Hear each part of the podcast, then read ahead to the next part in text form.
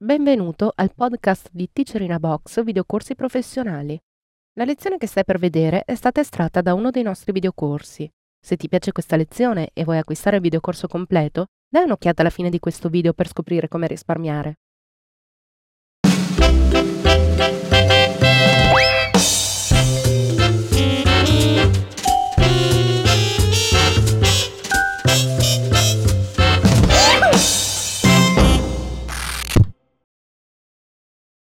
Episodio numero 61. Lo spazio di lavoro.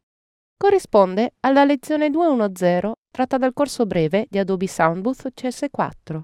Teacher Paolo Baccolo.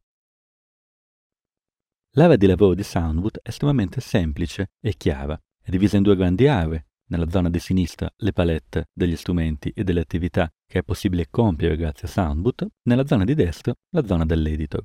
Caricando un file poi, durante il corso, capiremo esattamente come caricare un file e quali sono le strade migliori per caricare un file audio all'interno di Soundwood, troviamo che il file viene immediatamente caricato all'interno della finestra di editor, quindi la finestra di editor sarà la finestra principale di lavoro, dove noi vedremo fisicamente il riproporsi della forma d'onda.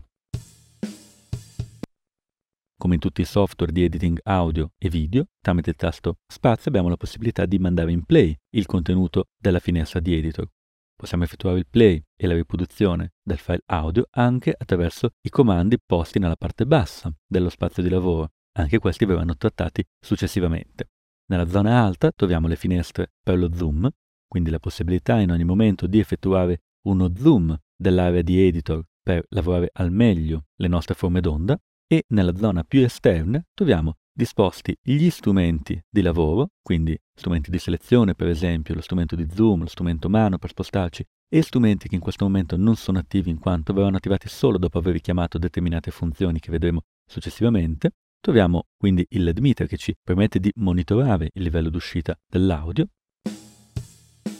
Abbiamo una finestra che richiama gli spazi di lavoro predefiniti, per esempio esistono spazi di lavoro personalizzati in base alle nostre esigenze, anche questi li vedremo successivamente. Molto importante è la finestra di ricerca dove possiamo ricercare un termine e Soundboot si connetterà al supporto in linea per ricercare quel termine all'interno del proprio manuale e della community. In questo caso noi potremo avere un aiuto per sciogliere ogni nostro dubbio. Ancora, vi ricordo che tutta l'interfaccia di Soundboot è altamente personalizzabile, quindi ogni palette è posizionabile dove meglio si addice in base alle nostre esigenze. Durante il corso di questo capitolo tratteremo proprio nello specifico anche come personalizzare al meglio l'interfaccia.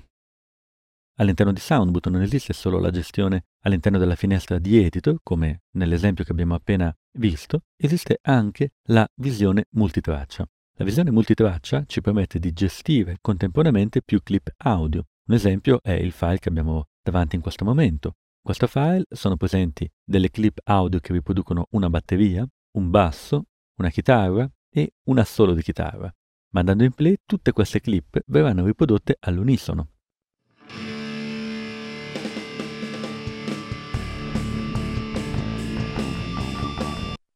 La funzione multitraccia verrà spiegata nel dettaglio durante il resto del corso. Ti è piaciuta questa lezione e vuoi acquistare il videocorso completo?